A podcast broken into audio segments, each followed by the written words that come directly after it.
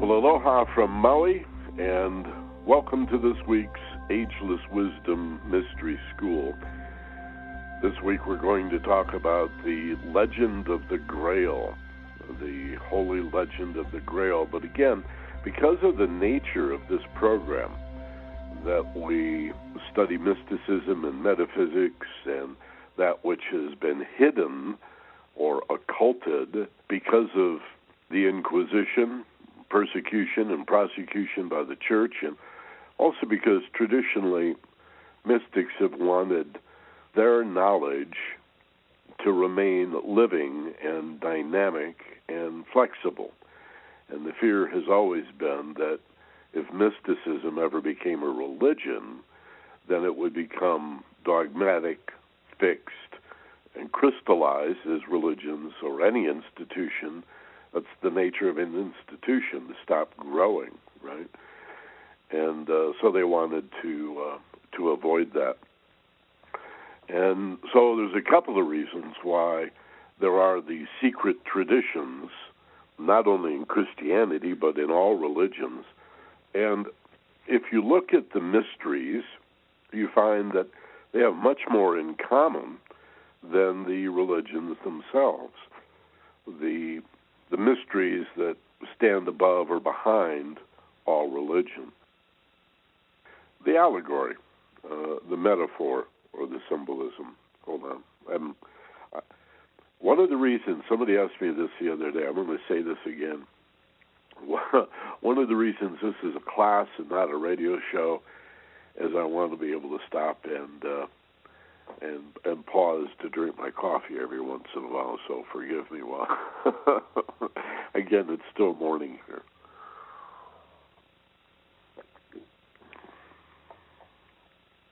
I used to be an amateur radio, still am actually. We always have coffee when we do amateur radio, commercial radio, no dead air. You're not allowed to do that. So the mystery traditions are, by their very nature, uh, secret, and uh, there's a consequence to pay for that. There's always somebody who comes along and is suspicious of those who are secretive. What do you have to hide? Well, I've just mentioned what we have to hide as mystics. What we have, first of all, is our own personal insight and understanding to these divine mysteries. They're very holy very personal, very intimate, and a lot of women and men who identify with mysticism, whether they call themselves mystics or not. Um, again, it's a it's an odd aggregation of um, of people that don't share much, except this sense that they're going to have to go beyond any one given any one particular religion to find something fulfilling. We're going to have to study all the religions and then save, if you will, talk about salvation, what works for us from those religions and reject what doesn't. Well, of course, all religion will tell you that's not a path to heaven and you're going to end up in hell. Uh, one of the benefits of uh, studying mysticism for me is I discovered I'm already in hell. that's what this is. Uh, our job is uh, to be conscious of our potential, I would argue, and bring heaven to earth, bring heaven to hell. Uh, so many people are interested in getting out of here and going to someplace else called heaven and leaving the mess behind. Uh, I would suggest that we can do more than that. And um, here is all we've got. There's really no place to go. So, this uh, story of the Grail is a story I'd like to explain today from uh, a mystical overview. Again, uh, not the one right way or the truth behind the silly stories of King Arthur, but just to pull the curtain back, suggest maybe a framework of what King Arthur and the Knights of the Round Table, the Knights Templar, and the secret traditions that we now know as Freemasonry and uh, the Priory of Sion um, and the Rosicrucians in the um, um, Judeo Christian traditions uh, in the Middle East and West. It's an interesting story. I'm anxious to share it with you. But again, I, I hasten to add up front here that, you know, again, this is not religion, and we're not talking about the one right way or the only right way. Uh, this is a rich story, a rich allegory. Uh, Arthur, the Round Table, Camelot, and uh, most importantly, I would argue the search for the Grail, what that's really all about. A little later in the class, maybe in about 40 minutes, 45 minutes or so, I will take um, uh, questions and comments, uh, both by text and by telephone. And uh, whether you're listening by web feed or the telephone, you can use either to uh, submit your questions or comments. Uh, you'll see a little text table on the web page in front of you. If it disappears or it's not there, uh, click on the button that says Ask a Question. And you can type your question in with your name and your city. Be sure and hit submit. And when we go to the comments or questions in a, in uh, a few minutes, it'll be there waiting for me. You can do that at any time, even before the program begins. And for those of you on the phone or who'd like to uh, go to the phone, um, and we do have phone numbers in all areas of the United States, but if you click the button that says listen by phone, uh, you'll get an area code, a couple of area codes, a couple of numbers that are suggested, but lots of people don't have the flat rate service yet. So if you're concerned about a toll call and you're still paying by the minute, then you'll see a button that says local numbers, and if you click on that, you'll be able to find an area code near you.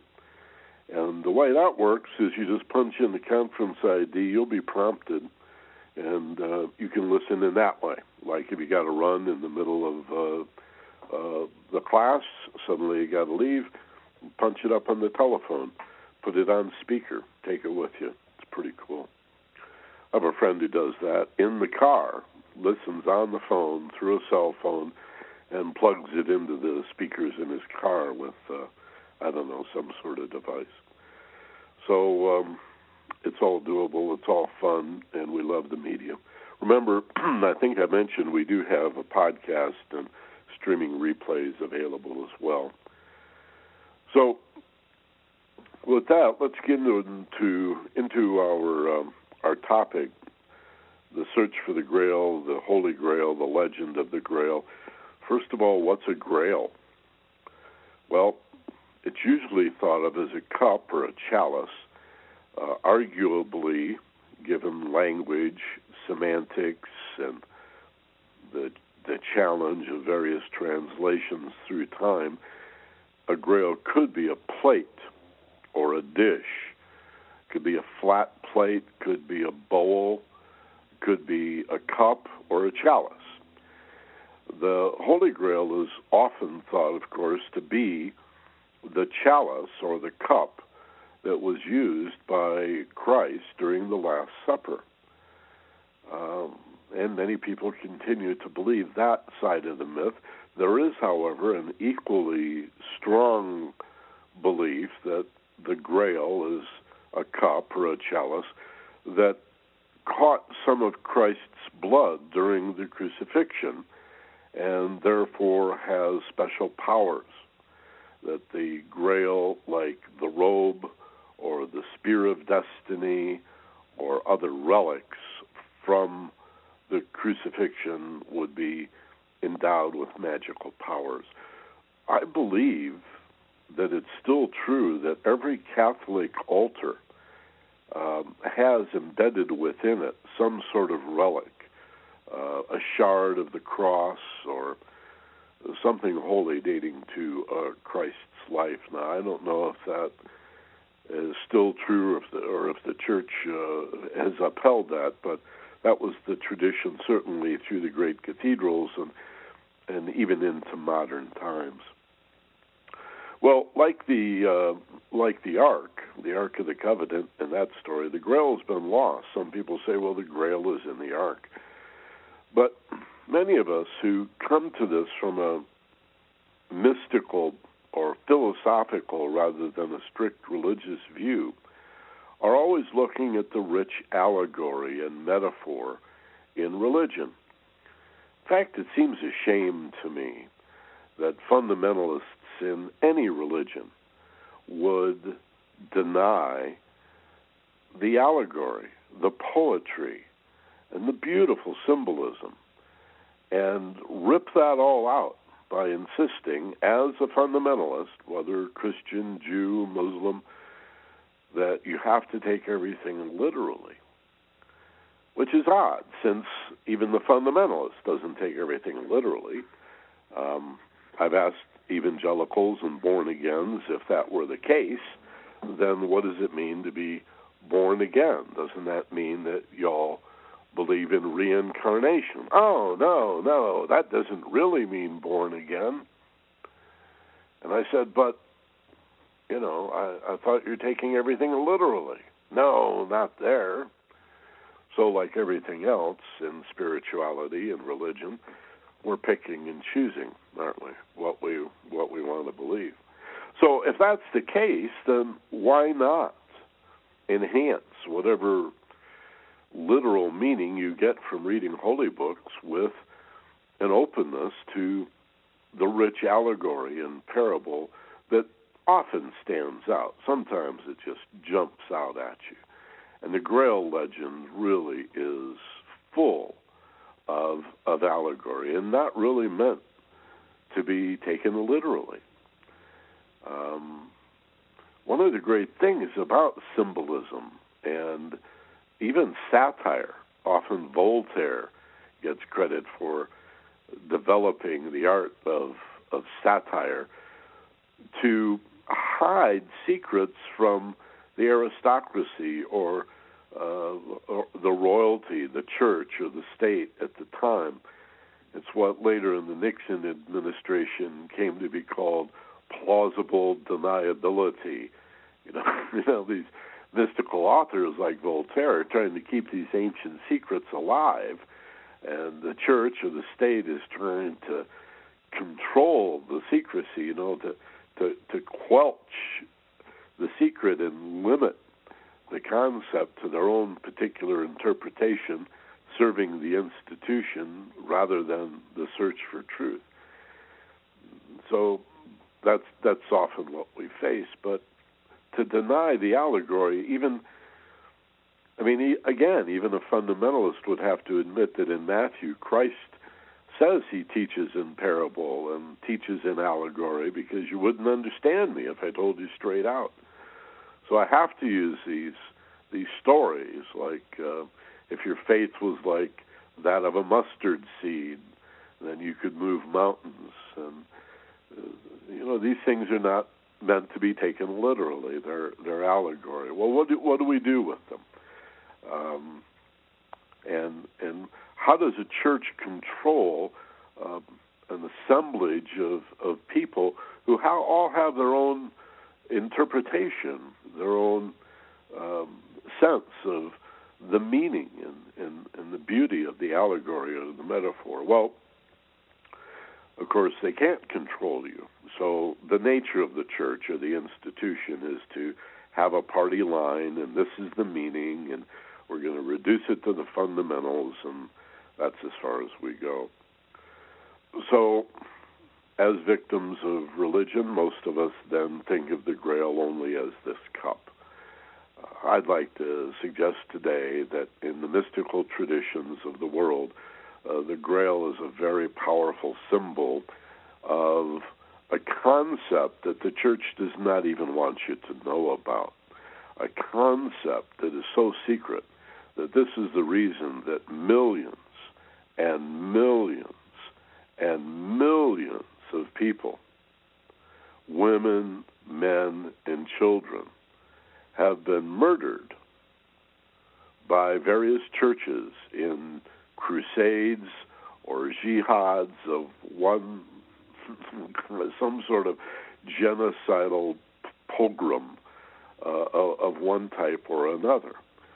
The the slaughter of humanity in the name of God is one of the most obscene things about life on earth. And still another reason I call this hell. This is hell. It, it hurts as much here as it ever is going to. This, this is eternal damnation.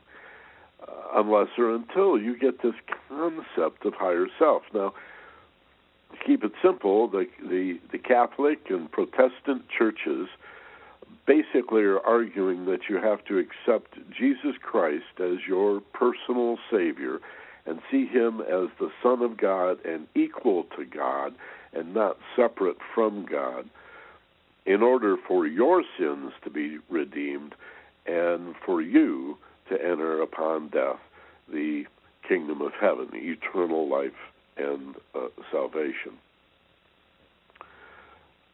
Now, what I'd like to suggest to you is that what Christ represents to many mystics is a middle point between the father aspect and the mother aspect of reality. Like the Buddha nature, Christ represents the middle of the Trinity. All right?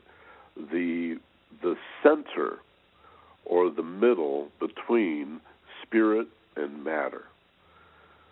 Spirit has been portrayed traditionally as male in gender because it is causative to the material world. The material world, the very word material, is based on mater, madre, mother. The material world is receptive to spirit, and so we see Mother Nature as the juxtaposition to Father God, right? But they're just polarities. They're not meant to be literal genders. God, a man, would be rather limiting and not very divine. Mother Nature, what does that mean? It, it's a reference to, to gender. God could not be less than all that is, so certainly would include the feminine aspect.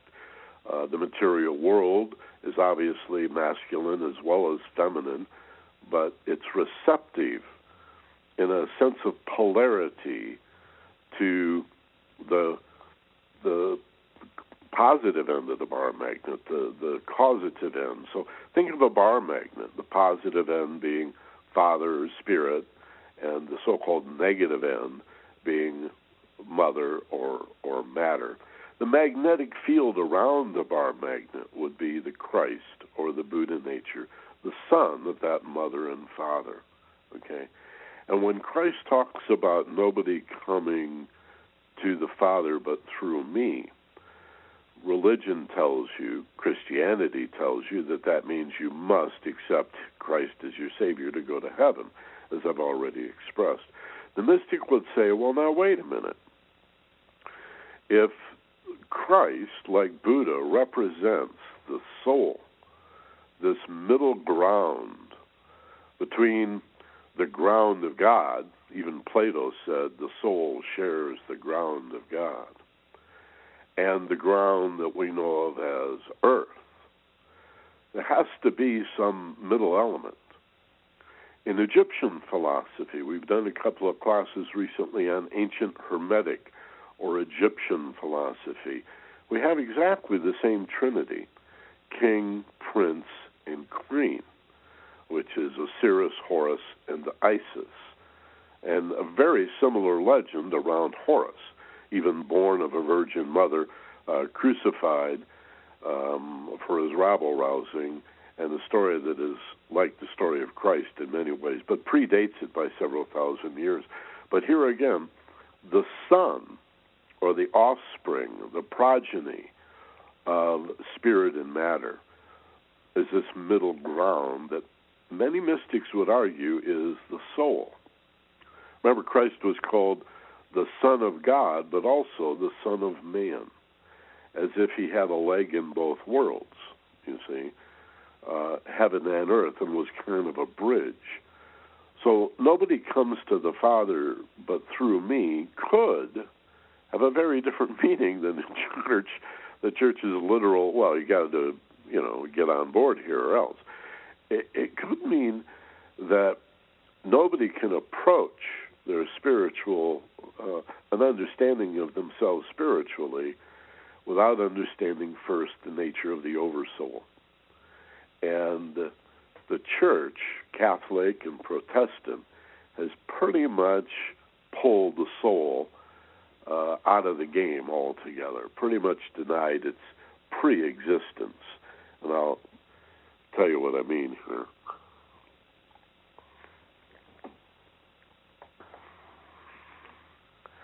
Um, the basic belief in Christianity, and Protestants get this from the Catholics, is that upon conception, when sperm meets egg,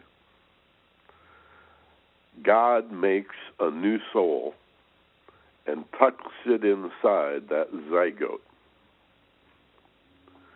And it's not in the shape of a little baby, just like you break open an acorn, you're not going to see a tiny little oak tree in there, but the potential, arguably, for the oak tree is in the acorn. And similarly, the soul, the potential of the human soul, it's argued by the church, is installed by God, initiated upon conception.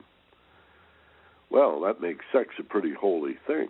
Again, that's why they believe many of the strict Christians that any kind of sex outside of marriage or without an intention to procreate uh, is fornication and some horrible thing. God doesn't.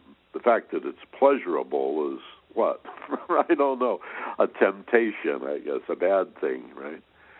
Um, but of course, uh, we'd argue that it's pleasurable because we're encouraged to do it, whether married or not. But you can see the church's argument here that God is is installing or fashioning a new soul upon conception. So you you know if if if a man and a woman get together and get pregnant, it's you've commanded God in a sense, according to the church.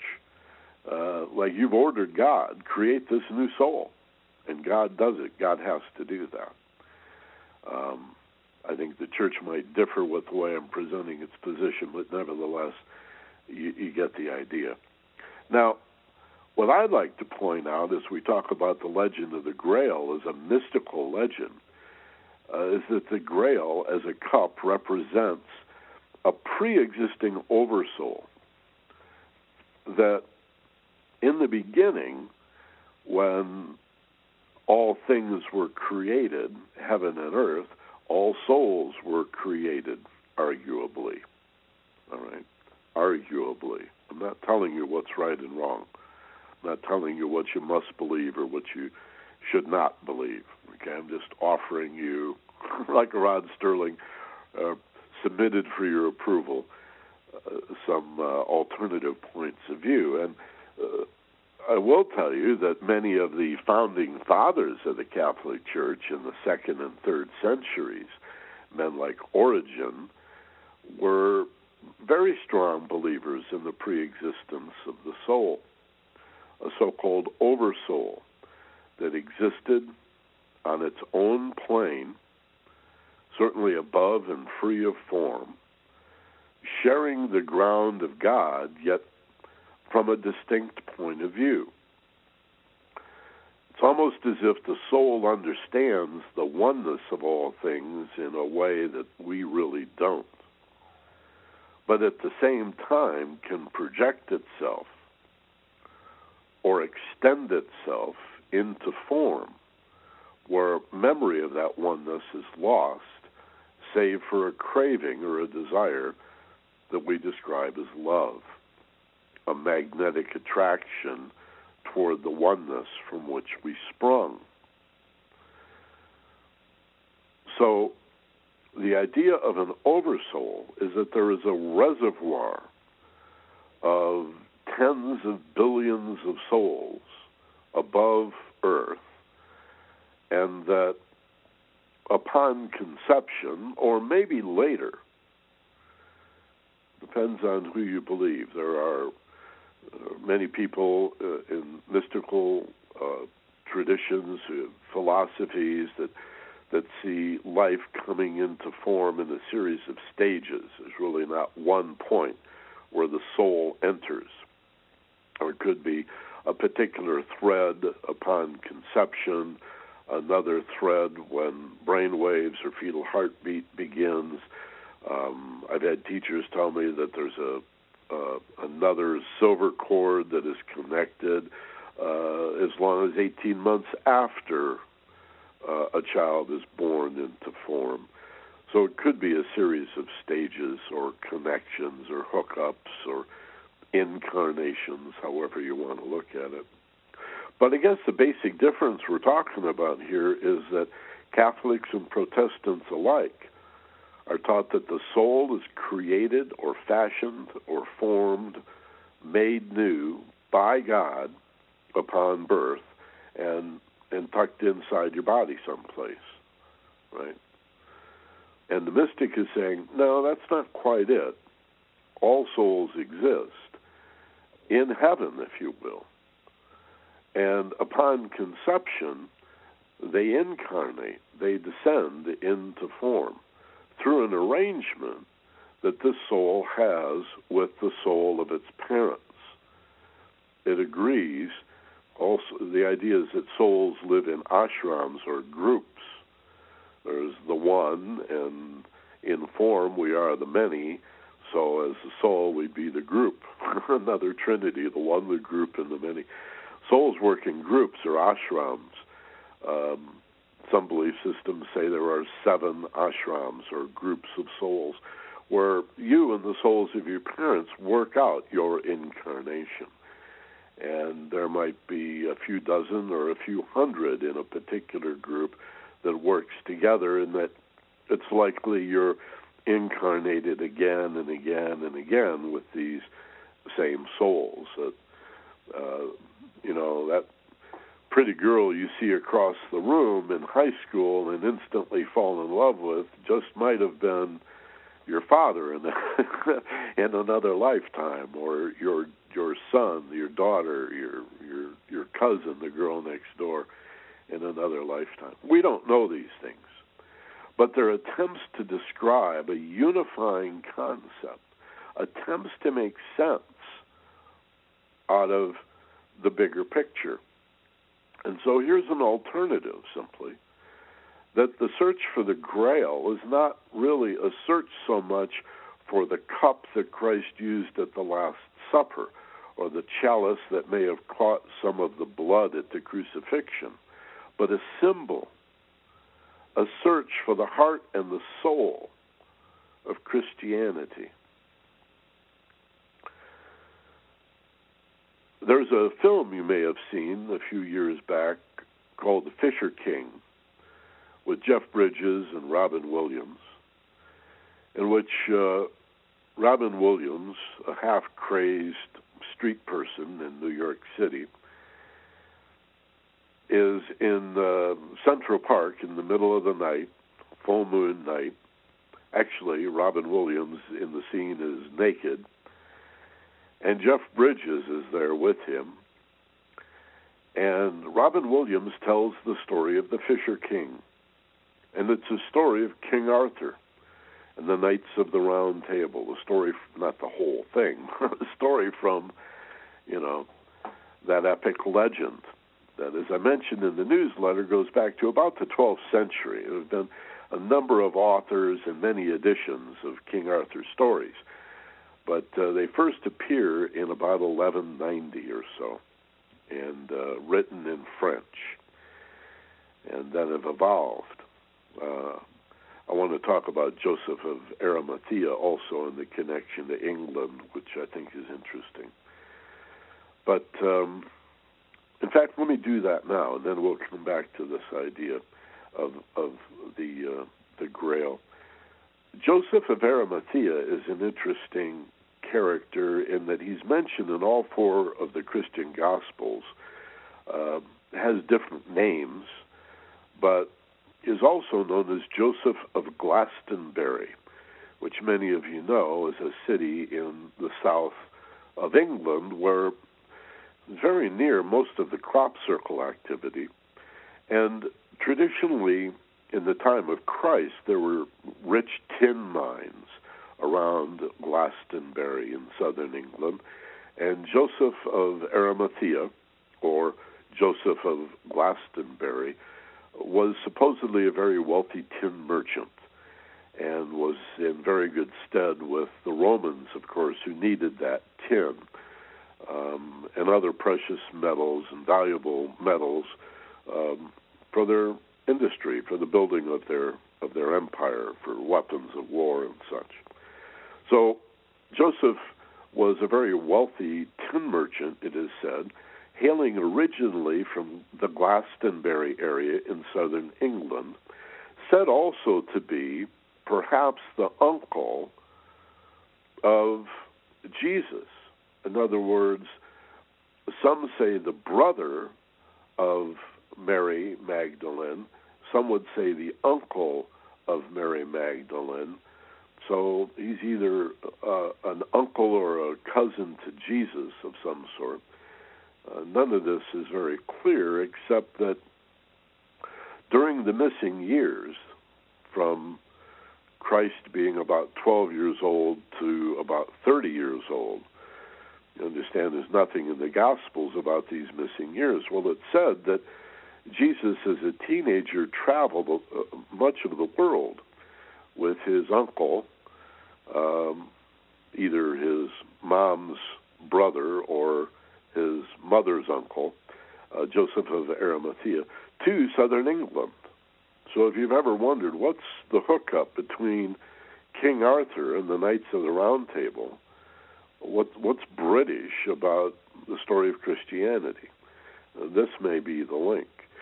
It is said that Joseph uh, of Arimathea also took Christ to South America and to Hindustan, which we know of today as India, where he encountered not only uh, Brahmin teachings uh, Hindu, uh, but also Buddhist uh, teachings as well. And it's likely that Christ was very, very well traveled thanks to Joseph of Arimathea. If you ask a uh, fundamentalist who Joseph of Arimathea is, they'll probably tell you that um, he owned the tomb that was used to uh, bury Christ.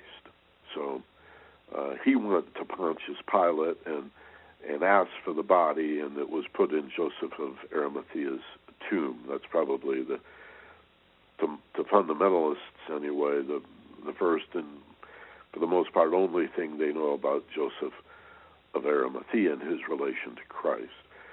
Some would say this was part of the larger plot that involved Christ surviving the crucifixion, and um, that he never died on the cross, but married Mary Magdalene, was spirited off to France.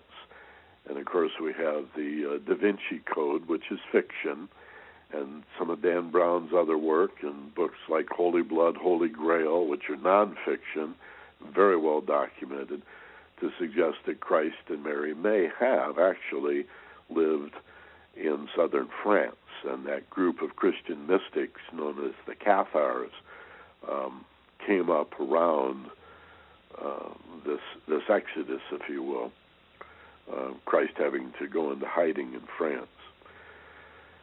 The idea of Christ surviving the crucifixion, however, is as challenging to the church, which has based everything on his death and his blood, rather than his life and his his uh, his his words of encouragement. And that brings us back to this idea of an oversoul.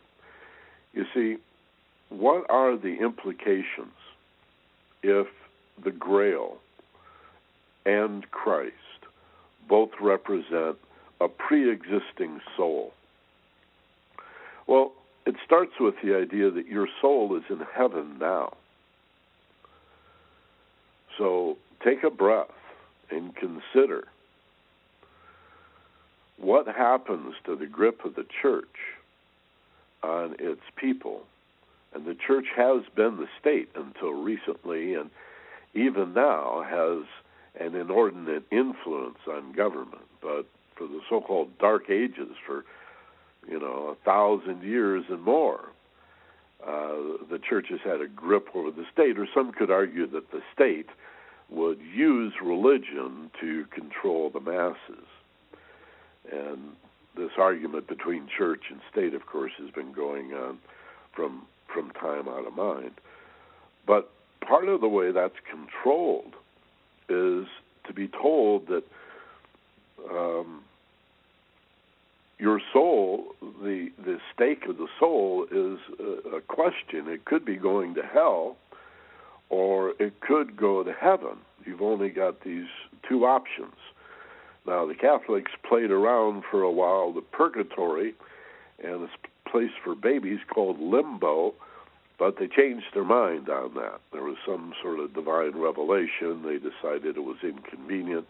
So limbo is out, purgatory went away, and we're back down to just two choices, heaven or earth, as repositories for the soul the, the, the argument that the mystic offers that challenges uh, the church, even though, as I said, some of the early fathers of the church were were pagans and mystics who believed in the preexistence of the soul. If your soul is already in heaven, if you exist as a separated human form, as an extension of a soul that exists now, above and free of form, then your destiny is not a matter of question. It's settled. You're going to heaven. You live in heaven now. That your soul is evolving and benefiting, as is God or the one life, from your existence. Basically, from facing fear and transmuting or if you will, redeeming fear and ignorance into love and understanding. It could be argued that that's simply why we exist to experience, to face fear and ignorance, and lift it into love and understanding. That's our job. And the soul benefits from that, and the one life benefits, obviously, from that. But if the soul exists now, above and free of form, if you're in heaven now, you were in heaven before you came here, you've always been there. You just keep incarnating over and over again from the ground of God. That suggests that a higher self, a soul self, is available to you now. That you can access. That the Christ or the Buddha nature is within you now as your own oversoul. And you can access that. And that it's a higher authority than the king or the prince or the ruling tyrant, dictator, president, whomever, local police chief. You know, you have a higher authority. you know, which may be the father aspect itself, but on the way there there has been suggested in all of these mystical traditions that there has to be a middle ground. There has to be a a a place. I mentioned the Hermetic philosophy, and we talked a few weeks about a few weeks ago about the uh, second rubric on the Emerald Tablet, as above, so below, and as it is below, so it is above. Well, some have suggested above and below what? above what and below what? Maybe there's a middle ground. And of course, three is such a powerful number. The the um, you know the three-legged stool that never rocks. You know, such a the triangle, such a powerful, stable symbol. Uh, that the threeness of things, even seven is revered as a magical number because it's three above and three below, but there's still one in the middle. Don't you see? In a seven, three above, three below, one in the middle.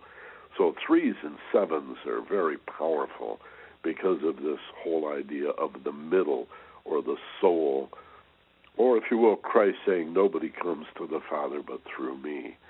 Practically meaning you can't know yourself spiritually without understanding love. The soul corresponds to love. The Father aspect to divine will, the soul to love.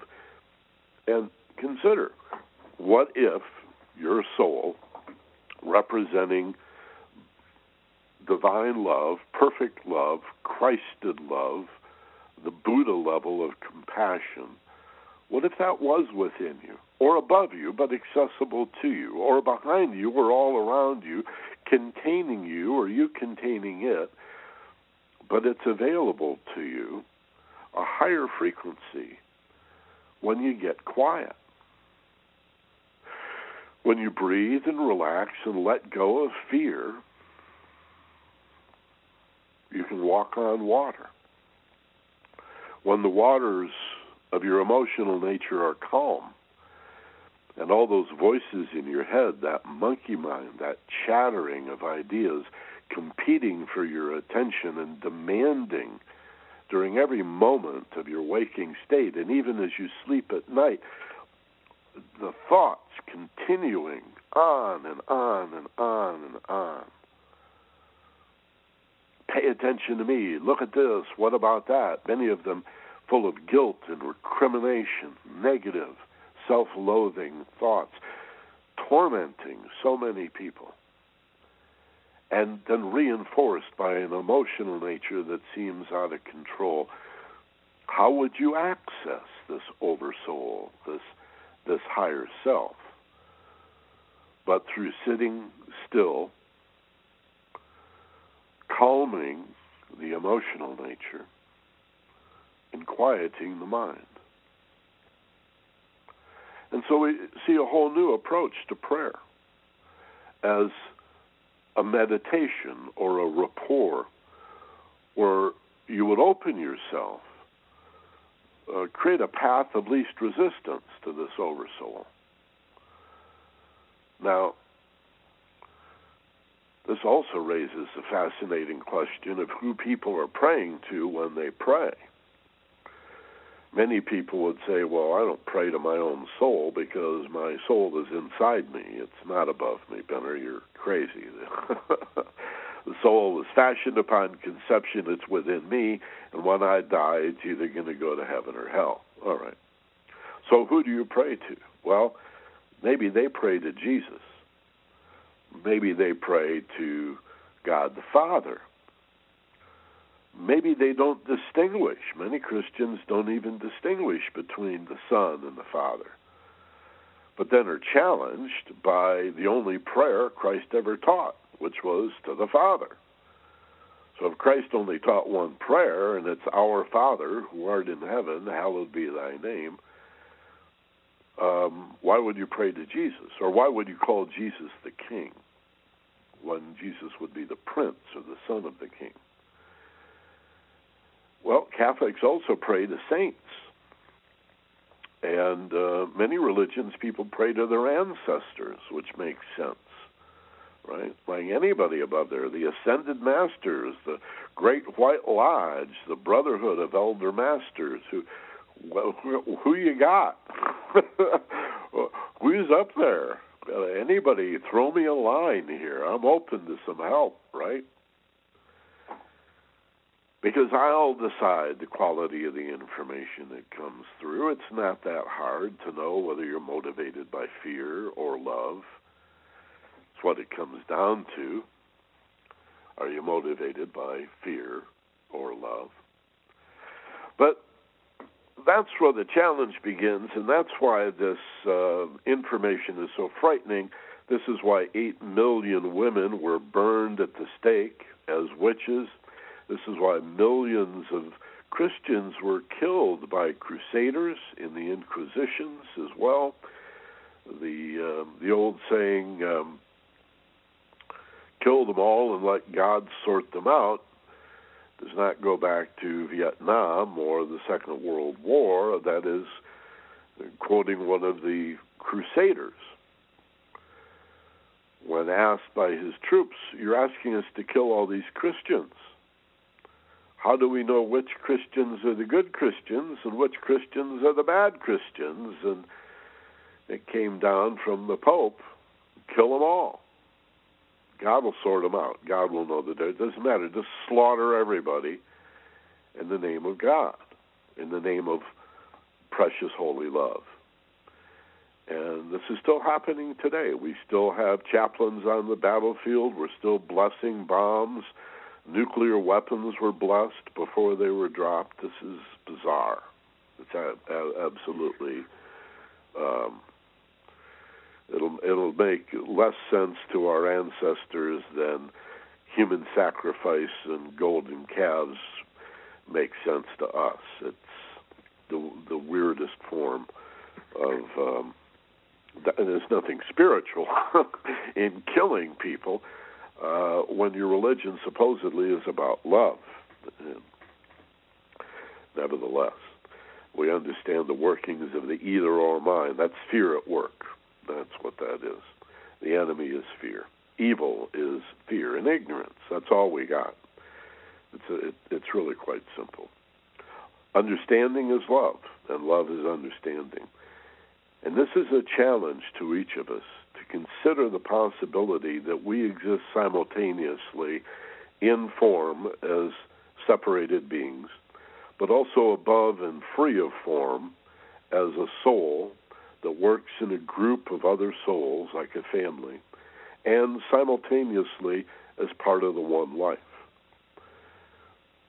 That as the one life, the the concept of God or the Godhead, the all-knowing single I, knows all, sees all. What is it? Uh, omnipotent, omniscient, and omnipresent. Right. But as the soul, imagine sharing the ground of God, meaning you're aware of the oneness, that there is no separation and yet you have a unique point of view. You're only individuated to the extent that you have not a separated, but an individuated point of view. But you're still aware that there's only one life. That would be the soul. And then the soul extends itself into form where we move into a physical world of separated forms. And we're in a separated container. And uh, all of our fear is based on this alienation, this loneliness, this separation. And we spend a lot of our lives, again, either killing what seems to be other than me or us, and then trying to hook up with others to make them part of us, to form these alliances the dilemma of living in separated form.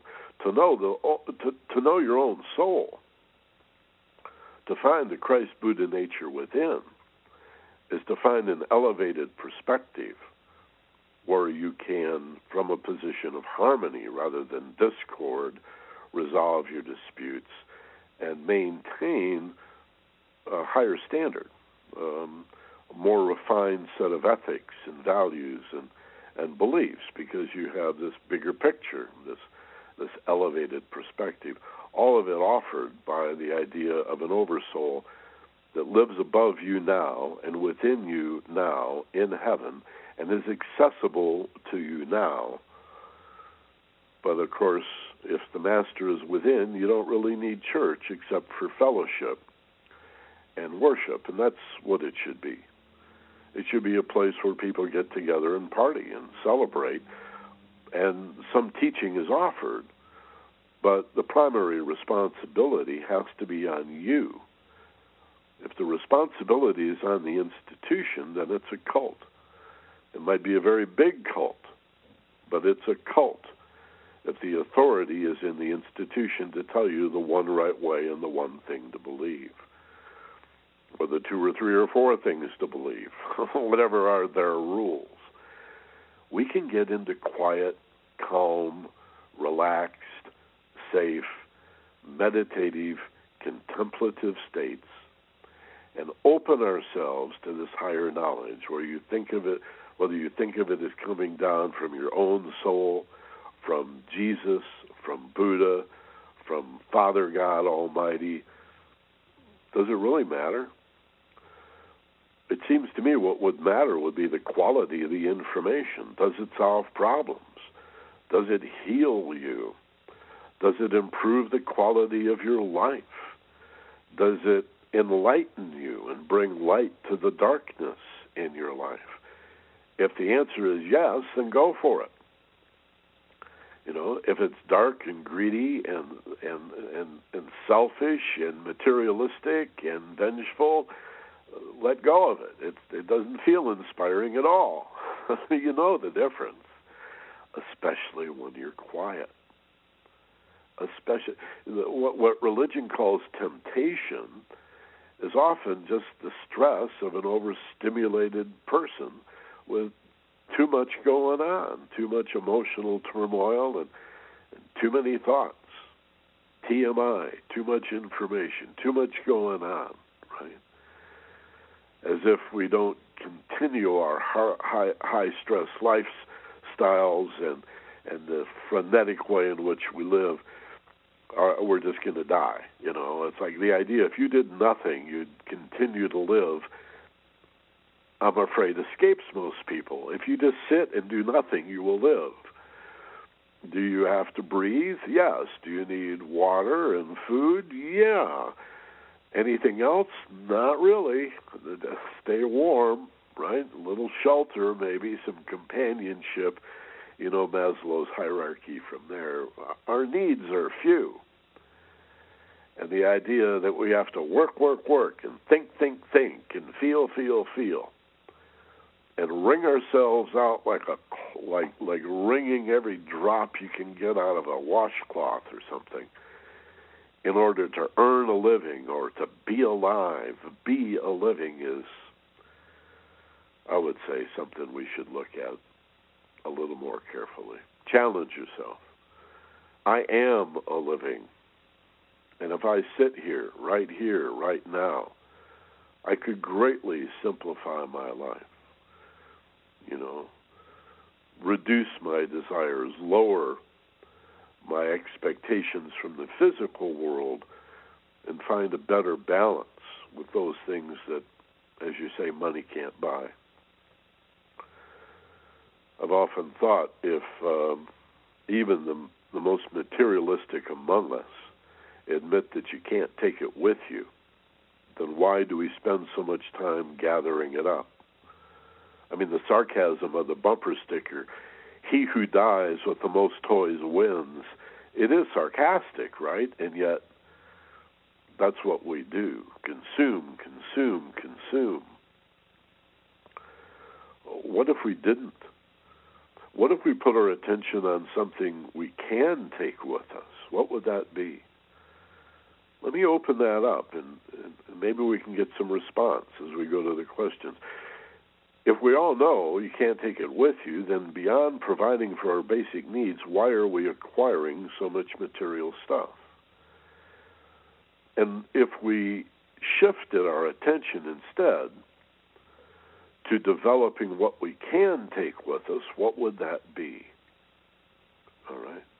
What would that be? And then could you create an openness, a receptivity, and alignment to your own oversoul and receive that inspiration, that revelation, that insight, that realization of what really matters for you right now in your life with the people that you love. Finally, let me say that the magic of the Grail and the magic of the soul as the middle between God and man, between spirit and matter, is that the cup is receptive to divine will, but causative to the material world in that it quenches our thirst for spirituality. That's the magic of the Grail. And if you've ever studied anything about the way in which uh, communion the um, the Catholic Mass is basically about uh, communion, the the preparation of the Eucharist and the celebration of this Last Supper, and there is a point where the host is held in the bottom of the chalice, and and prayed upon, and then lifted to a higher point above the chalice, which would represent the higher heart, the divine heart. The oversoul, if you've ever seen these pictures of Christ with a heart on the outside of his body, the so called immaculate heart, that's the soul, the higher heart. You know, we can experience small L love the way you, you know, tend to love each other romantically, or the way you love your family, or the way you love your golden retriever or your kitty cat.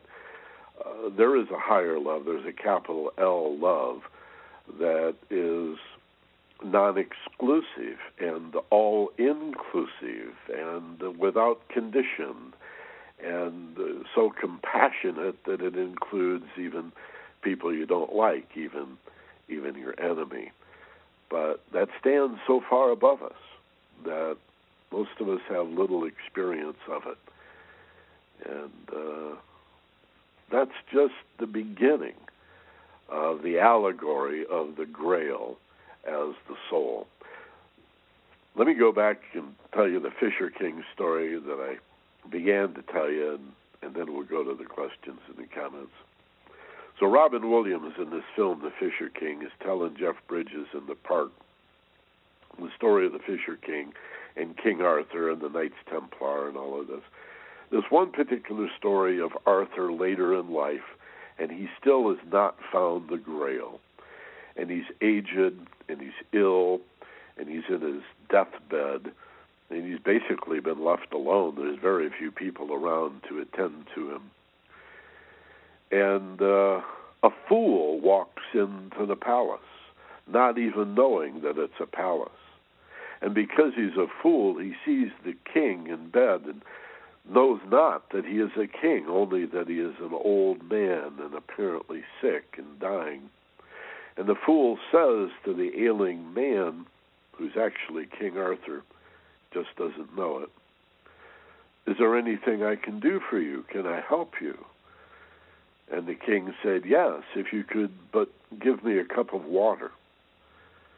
And the fool looks around and sees not far away a big bucket, and it's full of water and well water, spring water, and there's a cup on the ground, and he he picks up the cup and scoops out some water and gives it to the king. And the king begins to drink, and his thirst is quenched, and he feels much better.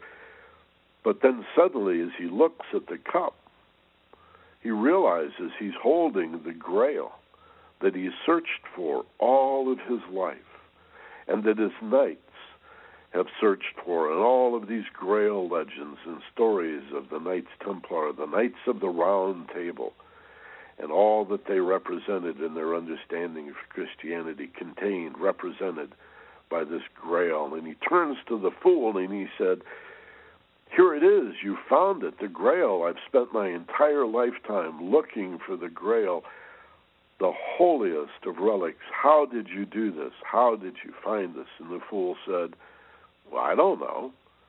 I only saw that you were thirsty.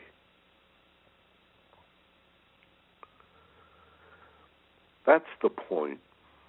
And again, make of that what you will. To me, it simply says, we err when we look for the physicalness of our desires.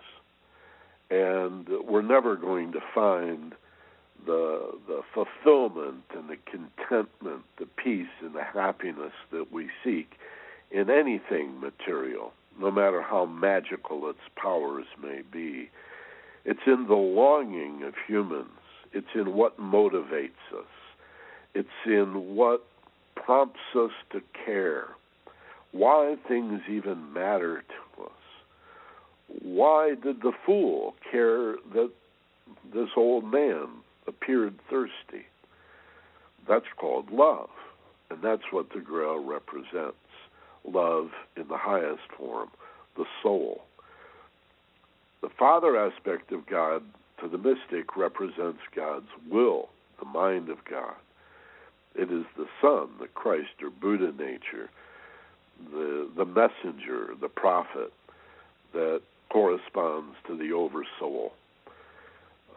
There's not much said about the soul in many religions, but it's there. Even Buddhism, which denies the existence of a soul, in the higher teachings, it's there. It just is so similar to the idea of a Brahman god. Well, Brahman and Atman would be a way of explaining it. It just doesn't translate well that God could be broken into bits. God cannot be broken into bits. That's why there has to be this magnetic love that allows the one to manifest in so many different bits and apparently separated forms while remaining unaffected and, and undiminished. These are beautiful and rich concepts, and I hope I'm able in these short webinars just to give you a little taste of, of what they offer you. And so that, in the simplest sense, is an introduction to not merely the legend of the Grail, but the mystical uh, traditions of the uh, the Grail. Um, let me go to the questions. I'm still a little confused. I've got such a big control panel in front of me with telephones and so much. And I sort of got to come back from where I go when I teach to uh, find the questions. Okay, so if you have any questions for us, um, you can either type them into the text box on the web page in front of you or uh, use the telephone. And if you're already on the telephone or once you get confirmed, entering the conference ID and all of that, you can get my attention and raise your hand by pressing star 2 on the telephone touchpad, and we can unmute you if you have a question, star 2 on the touchpad. We'll start with the text questions and comments, and um, we begin with Carol in La Habra, Carol Pastel. Hello, Carol. She says, hello, Michael and Doreen. Aloha. And uh, we also have from Iowa, from Ottumwa, Iowa, Norman Moore is with us. And uh, I think of Ottumwa, I think, wasn't it Radar in MASH It was from Ottumwa, Iowa? Hmm. I'm not sure, but I think so. Anyway, Norman uh, says, last night I caught Ian Punnett and Dr. Bart Ehrman discussing biblical contradictions. And part of the discussion had to do with the different writings from sources with divergent points of emphasis. The nature of the soul would be, I should think, one of those sticky points that in general have been distorted over time. Yeah, bingo. The nature of the soul uh, is a book that I actually there is a book with that title that I studied and and taught from for several years by a woman named Lucille Cedercrans, The Nature of the Soul. But um, many books of many titles have attempted to address this mystery, and that's what we're talking about that middle ground between the one and the many, between unity and diversity between spirit and matter. Um, the magnetic field between the poles of the bar magnet, which really, you know, the, the, the important role of that allegory in magnetism is that it's the magnetic field that unifies the polarities. Without the middle element, or the magnetic field, uh, polarities are just opposites. You see? opposites, opposing, threat, enemy, fear, death, destruction, nuke them, right? Everybody in the North Pole of the bar magnet says those South Pole guys are different than us. We're going to have to nuke them. Uh, the beauty of the third element, the soul in the middle, the magnetic field, if you will, is that it unifies those opposites into polarities such that there's no point on the bar magnet where you can escape the influence of one side or the other, one pole or the other. Oh, both poles are influencing you to varying degrees, no matter where you are on the bar magnet or the field around the bar magnet. Remember when you were a kid and you sprinkled the iron filings on the paper and shook it over the bar magnet. That's the Christ. That's the soul. You see, um, that's the concept anyway. In Albuquerque, Donna is with us. Michael, I really like today's session. I love your delivery. So laid back and uh, free to decide with such great humor. Thanks a lot. Uh, Donna, she says, keep up the good work. Nice to hear from you. Uh, Philip in Los Osos says, I am a living. I am a living. He says, I like that. Uh, what can we take with us? What is success for each of us by living that simplified? Uh, love your webinars. Thank you. And uh, hold on a sec here. Uh, Philip, uh, thanks for that. Uh, um, I appreciate that. I, I, guess my answer to the question, and of the four of you that have commented, only one of you have addressed the question I pose what could we take with us? I think that uh, what I mean by that is memories of love of kindness, or the experience of sharing love and happiness and joy and peace and all of its wonderful, exquisite qualities. That, I would argue, we can take with us. And so, what if we devoted our lives to consuming, if you will, to creating more love in the world. Maybe that we could take with us, right? As you get older, you spend more and more of your time reflecting upon a lifetime of loving relationships and happy memories. People wax nostalgic. They keep diaries and and photo albums that they can flip through to remember happy times. Well, if that's what you can take with you, then why aren't we why aren't we focused on that? Then cynically admitting, well, you can't take it with you, but I'm going to spend my whole life earning and spending and producing and consuming stuff. I saw Annie Leonard on Colbert. I ran her the soundtrack from her movie three years ago on KPFK, and I'm so happy that it's now had over two million hits. Story of Stuff. Just Google Story of Stuff, and you'll see the video. It's about 20 minutes long by Annie Leonard. The story of stuff. I'm totally in love with this woman. She is so eloquent in her speech. She's done her homework she's proving how any individual can make a difference. And she's making a difference. I'm glad I remembered to mention that. Check it out, Story of Stuff.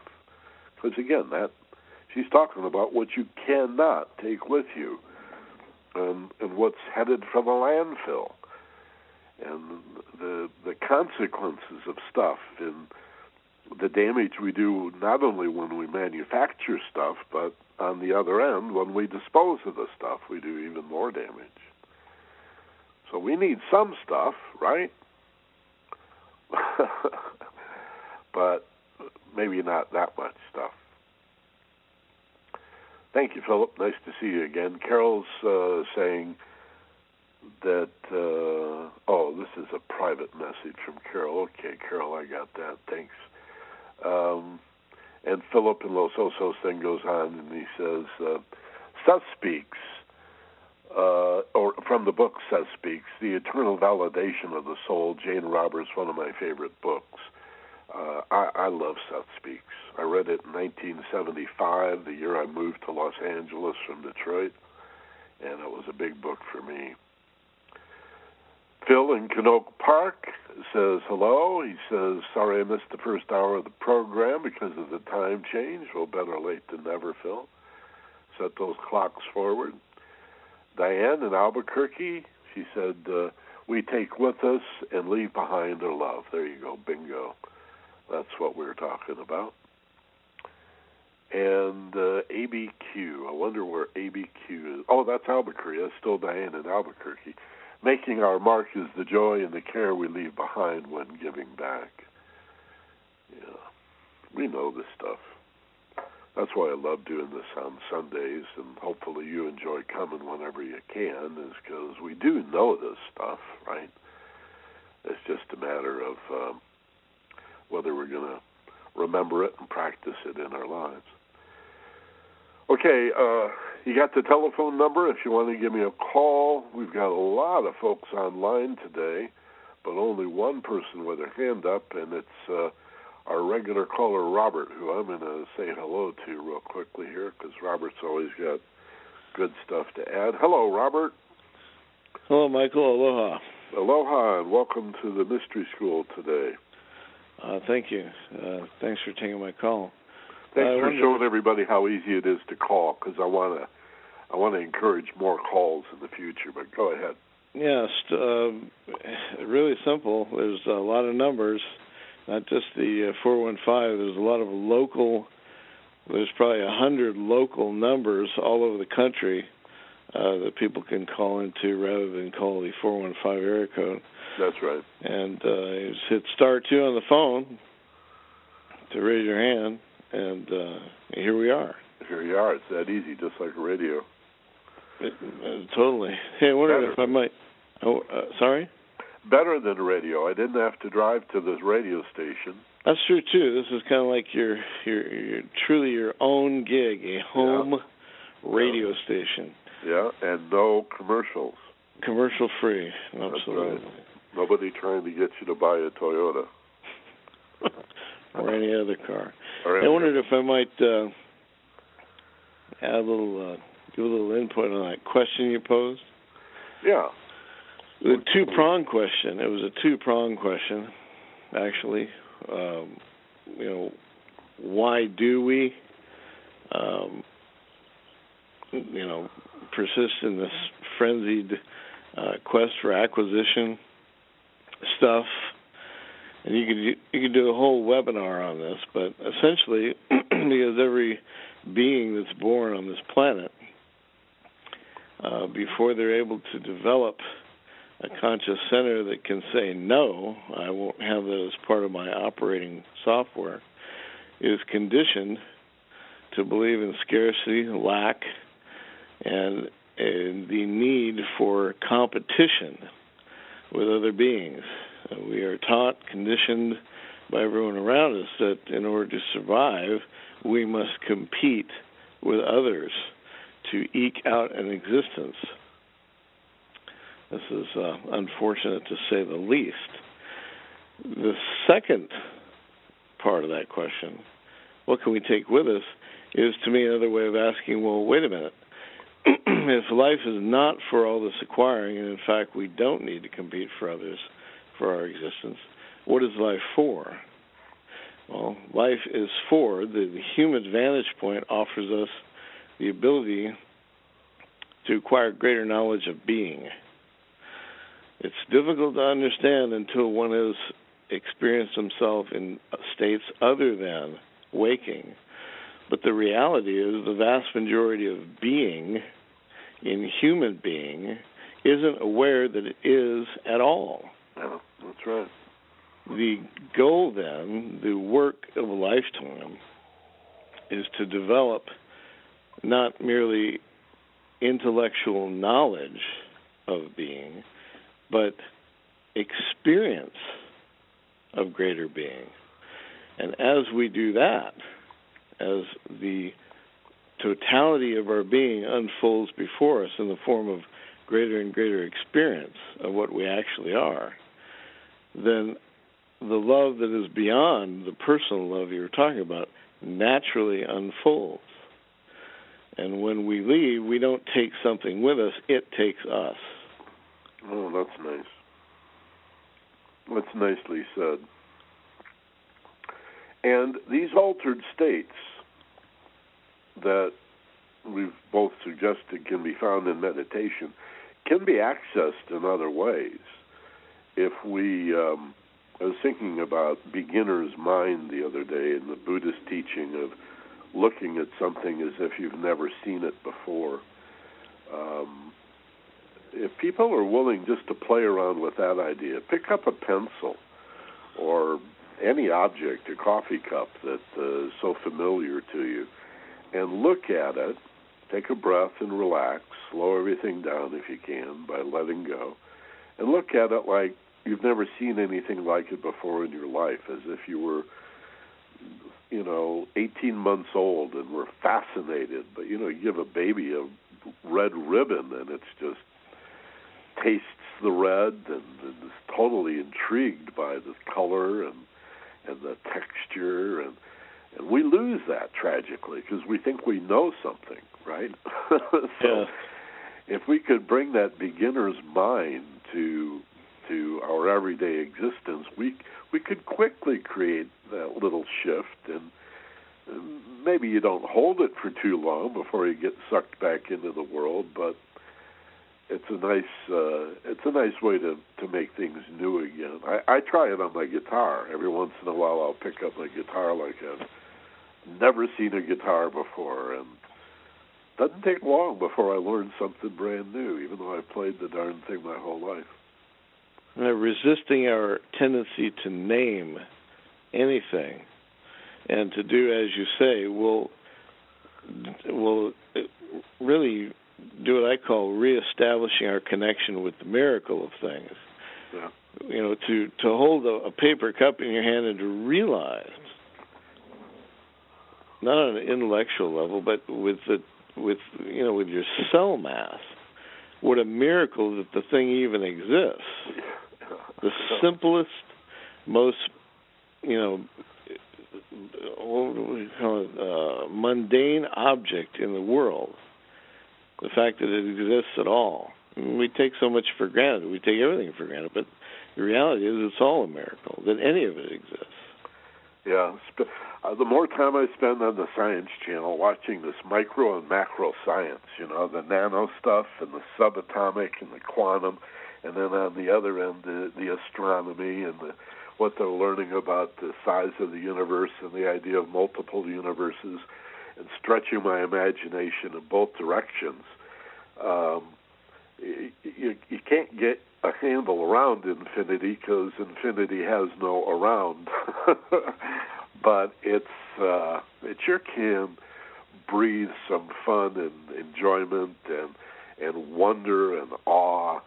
And I I like the word enchantment. I I I am a little concerned sometimes that that empirical science tends to drive the enchantment out of things and the magic goes away, but it shouldn't because it's just given us more stuff to be enchanted about, and life is so magical that we have only ourselves, as you've indicated, to to to, hold responsible if we refuse to see the magic in the existence of anything or the miracle of breath or that your eyeballs can perceive reflected light as objects in the distance.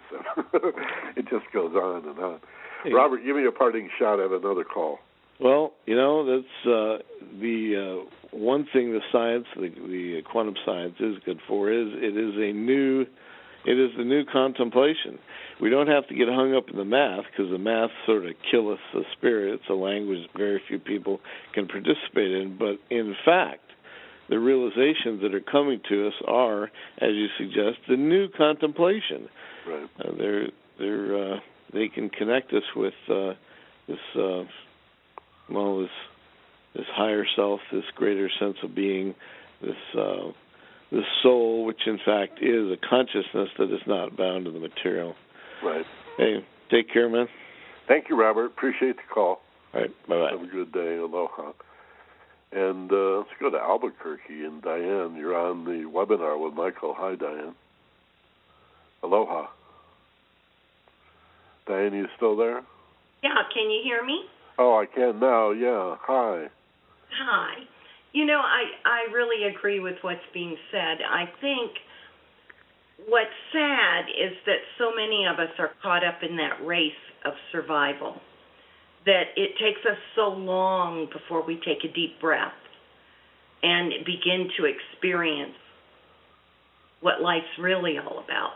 And I think our subconscious mind throughout our lives is constantly knocking on the door of our consciousness, you know, trying to to open us up. And then when the race is over and we have time, I think the subconscious mind begins to teach. And I think that's when we begin to figure it all out.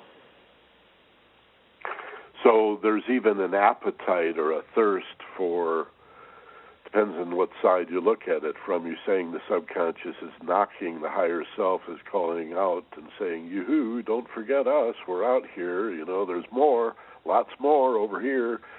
And do you think that the the false self then is trying to cast about and make that same connection that uh, our desires and our appetites for peace and love and understanding is sort of working the same program from the other direction then? Absolutely, absolutely. And I think it's, you know, you, you really get that on your deathbed when you're going to pass to the other side. I've never heard anyone say, gosh, that was a great job I had in 1970. You know, yeah. instead they're talking about the people they've loved and how they loved and how they were loved. Or I wish I'd spent more time at the office. Yes, that you never hear that. You never. and all those things you collect throughout your life. Uh, boy, I've had an experience with that in the last couple of years. They end up in estate sales for 10 cents on the dollar. They mean nothing. You know, they might bring some joy temporarily to someone else, I guess, for 10 cents on the dollar, but they won't fill you up. You know, um, I look at uh, having having moved to Hawaii, and you know, you got to float everything out here and so I thought I left a lot of stuff behind. I actually did. I got rid of a lot of stuff. But then after getting here, I realized how much I brought that I really shouldn't have. And then my wife and I moved uh, a second time about a year after we first landed and got rid of even more stuff. And I look around and I can see why I hold on to it. I mean, I've got a box here of diplomas and degrees. All right. There they are in a box. I've got um, a college ring over here. I don't wear it anymore. And at the time, Diana, it was the most important thing. It represented four years of. It was like the diplomas; they were symbols, you know. But now it's just sort of a ring sitting in a box over here. Right, uh, and when you're gone, when you're gone, its usefulness is pretty much gone. its meaning, anyway. Yeah. Yeah. Yeah. It's just a ring, but it's it's you know to somebody it ties, else. It ties you to your memories. Yeah. So it's a world. This is what Robert was saying. You know what we're acquiring here is really symbolic of what we really want to get our hands on, which is happiness and love and feeling safe and connected and and the experience of healing and a new day and and that kind of stuff. And um that's always and probably always will be at the deepest desires of human beings. This this uh, my wife Doreen calls this the divine homesickness.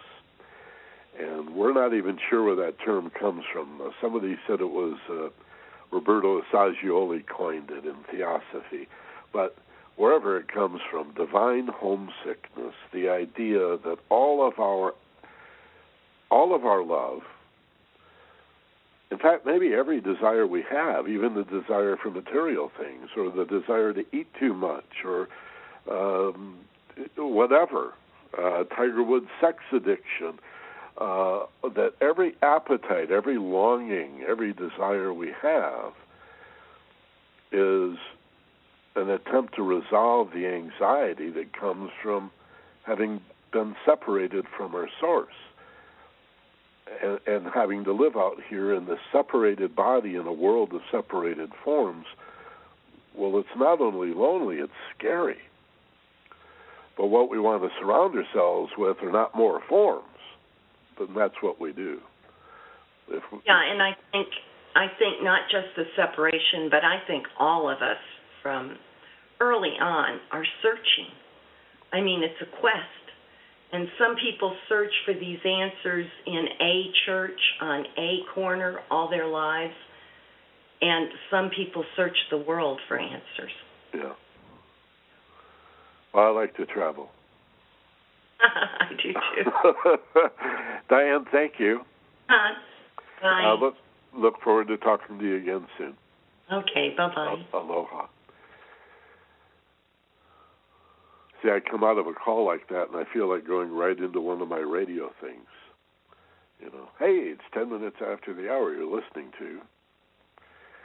Well, I like this. I like using the phones and the web, and we'll continue to do this. Uh, I'm glad you remembered to set your clocks forward, so you're all on the new earlier daylight savings time. Thanks for being with us today. Let's do a guided imagery, a brief visualization exercise, and then I'll let you go. Remember, this program is available by podcast, and as streaming audio, I have a built in send one to a friend gadget that will make it easy, easy, easy for you to forward this program to a friend that you think would really enjoy it. If you thought of somebody today, a friend or an associate came to mind while you were listening to this webinar, this class today, and you were thinking, boy, I sure would like Joe or Mary or Sally or Pete to hear this. Here's a way to do it for free, simple. Go to theagelesswisdom.com and the word the, the T-H-E is part of the address. So after the W's, theagelesswisdom.com. Click on homepage to go inside and then click on web teleconferences. That's what these are. You'll see the whole archive is in there along with a gadget that says send one to a friend or share one with a friend. And um, you just enter their email and first name, any message you want to include, and zoom, zam, zoom it's off and done and and uh, an easy thing for you to do. So it programs are deliberately not copyrighted so that you are encouraged to spread the news and invite your friends, forward the newsletter you get. If you're not getting the newsletter, to see a place where you can sign in again at theagelesswisdom.com when you first come in the door. Also, we have a social net very much like Facebook for listeners of this program and others who are interested in metaphysics and mysticism. We just set it up. We've got a little over 70 people from all over the United States and and a couple of people in Europe, and it's very cool. Um, had an Aussie sign up the other day too, so um, it's very cool. And all you have to do is add Ning to the middle of the URL. So the social net site for the Ageless Wisdom is theagelesswisdom.ning.com. That's N like Nancy, I-N-G, theagelesswisdom.ning.com. Sign up and sign in often. There's chat, video, photos, discussion groups, uh, MP3 players, um, all kinds of cool stuff. Place where you can, oh, uh, again, very much like Facebook, but for people that are really, really interested in personal and spiritual development, and from a from a you know an overview, from a comparative point of view, no one right way necessarily. So if that sounds good to you, be part of that too. All right, if you close your eyes, if this is a good time for you, get comfortable and um, do a few head rolls in one direction and then the other, and some shoulder shrugs. Get loose, neck and shoulders. Put your shoulders back to open up your rib cage. Feel balanced and centered. And then begin to breathe. Nice, slow, deep breaths. Pause as you peak and exhale just as slowly as you inhaled, all the way out beyond where you'd normally stop, all the way, and then do it again. as slow as you can. Inhaling, it takes practice to really slow it down to feel that safe. And as you exhale, it's the sigh of relief, the sigh of release. Feel the letting go. And after three or four nice, slow, deep breaths like that, just allow your body to find its own rhythm, its own depth of breath. And gently place your attention on the bottom of your nose at the point where breath enters the body and watch its ebb and flow. Feel how the air feels as it enters the nostrils and as you exhale. Watching your breathing without causing it. Witnessing almost as if it were somebody else's body breathing. Allowing yourself to mindfully detach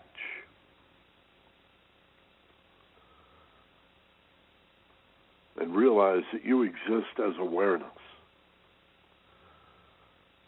Awareness of your breathing.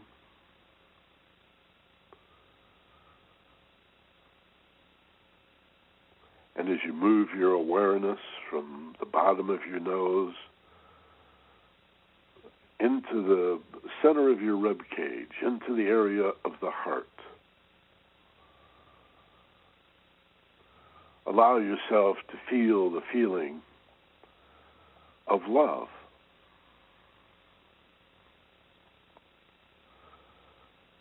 The longing to reach out and simply hold a hand.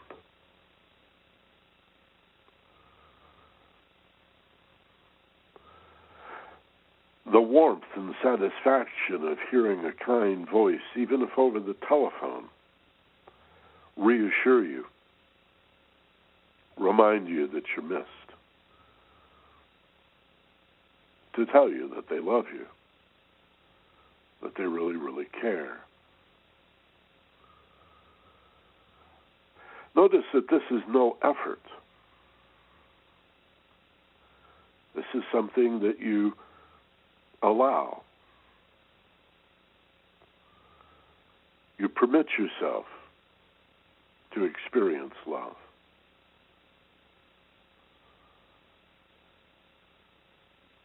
And as you experience it, the idea of being loved or loving or lovable just sort of merges into love. It loses its sense of direction. Is this me giving love or me receiving love? And it's a question that seems to make sense when we need love, but in feeling loved and loving and lovable, there's no sense of giving or receiving.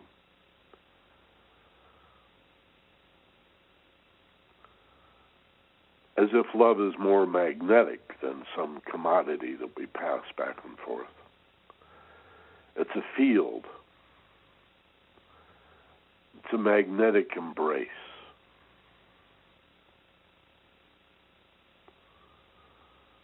That connects all things to all things.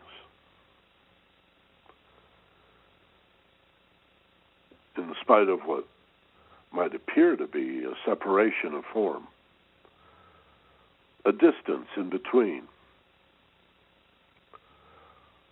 or a sense that something is other than this thing or that.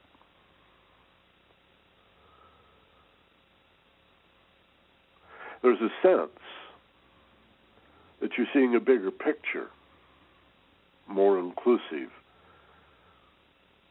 Not through a reasoning, though.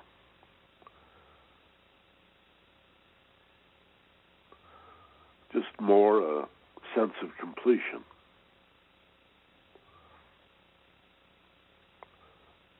A sense that things are okay. Do you feel it? Will you let yourself feel it? Uh, what if it were true? That everything's okay.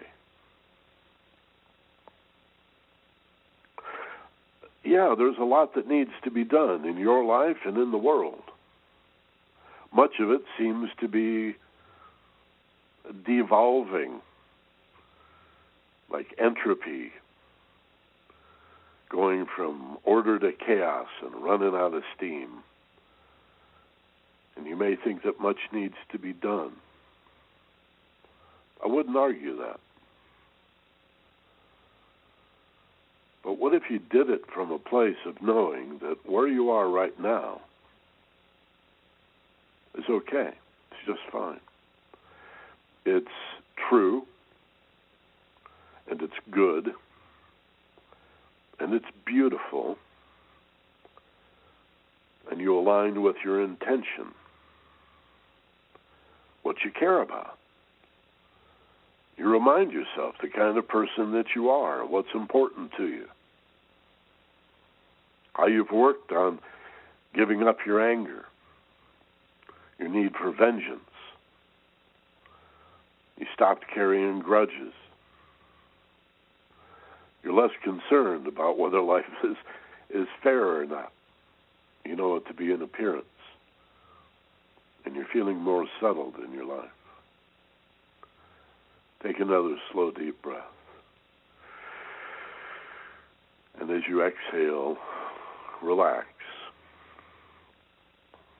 and feel more settled in your life.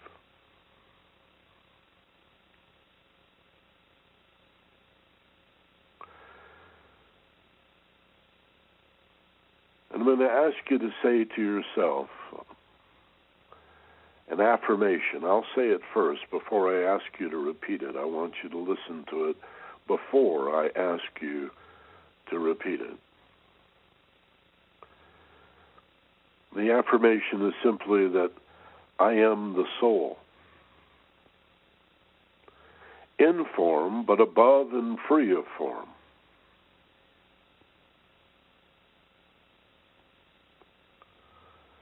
And I dedicate my life to the working out of the plan.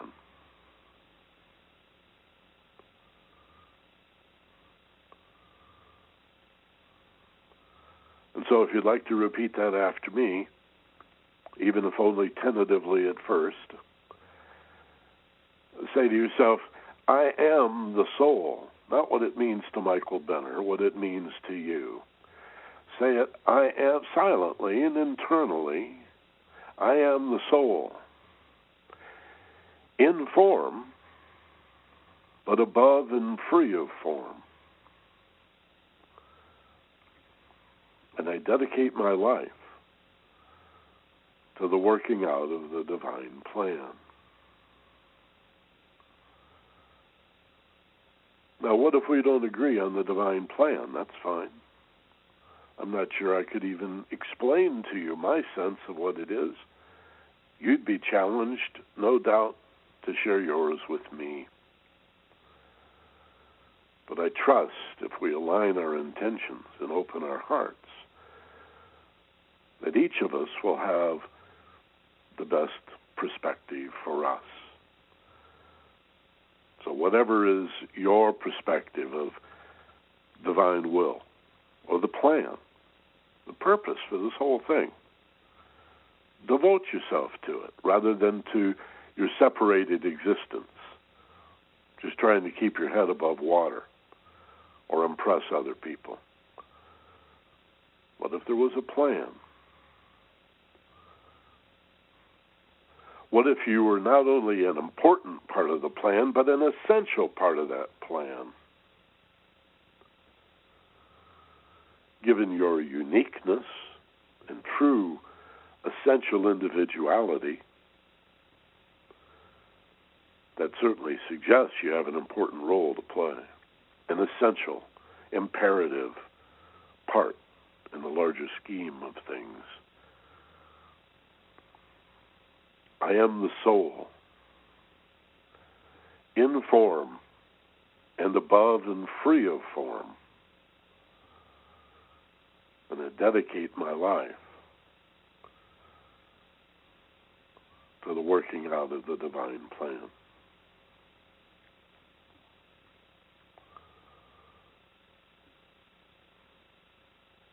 I am the soul. You've seen your better nature. You've had glimpses of your higher angels, your better angels. You heard it called that. Of your genius, genie, jinn. Genius means a spirit, almost as if whispering in your ear, a higher self, a, a daemon. Oddly, the word demon is born in daemon, a, a guide, a guardian angel. What if your guardian angel, what if your spirit guides? What if your Christos is available to you now to solve problems?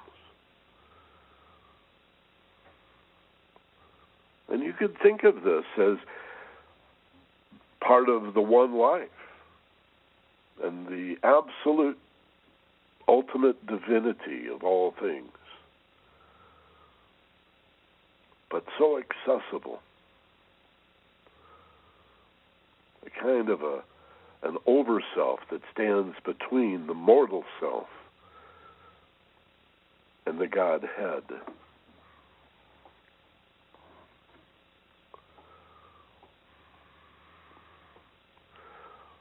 a reminder to sit quietly and access your inspiration, revelation, realization. Become a path of least resistance for that gentle precipitation down of realization and initiate that higher sense of self in new ways with each new day. confirm that, and so it is. Take a slow, deep breath. Hold for a moment as you peak and as you exhale. Ah. Open your eyes wide awake and alert, rested and refreshed, feeling fine, energized, and ready for a great Sunday or whatever day it happens to be. Far more people listen, it turns out, to this show as as a podcast or streaming audio than the live program, but you're certainly invited to come and join us live. One o'clock Pacific time, standard or daylight. It's always one o'clock Pacific, four o'clock in the east. In the summer, it's 20 hours GMT. In the winter, that's 21 hours GMT. And um, I guess that's code to our European and African friends. And uh, we haven't we don't have any listeners in Asia yet, but we're looking forward to that too. And and we may I just don't know about it, but I want to thank you again for being here. I want to remind you that that this program and the newsletter and all the text articles that we do is all made possible by our subscribers at focusedpassion.com. The uh, premium audio program is a series called Finding Yourself in Paradise. I, I, I, do this with my partner of 35 years, my business partner and this field of personal and spiritual development, Steve Snyder. And we ask 99 cents a week, payable monthly at $3.96, to be a subscriber or a contributor and make all of this possible. So, that's a studio quality podcast, a conversation that Steve and I have on these types of topics. And each of those also contains a guided imagery exercise for a buck, less than a dollar a week. And again, we have all of this free because some of you are subscribers there. So listen to your conscience, and if you see an opportunity to contribute in that way, um, that'd be great. Okay? A buck a week supports all of this. know that this program again is available by podcast, streaming archive, any podcast directory, or the iTunes store. And we'll look for you next week. Thanks so very much for being here and telling your friends about it.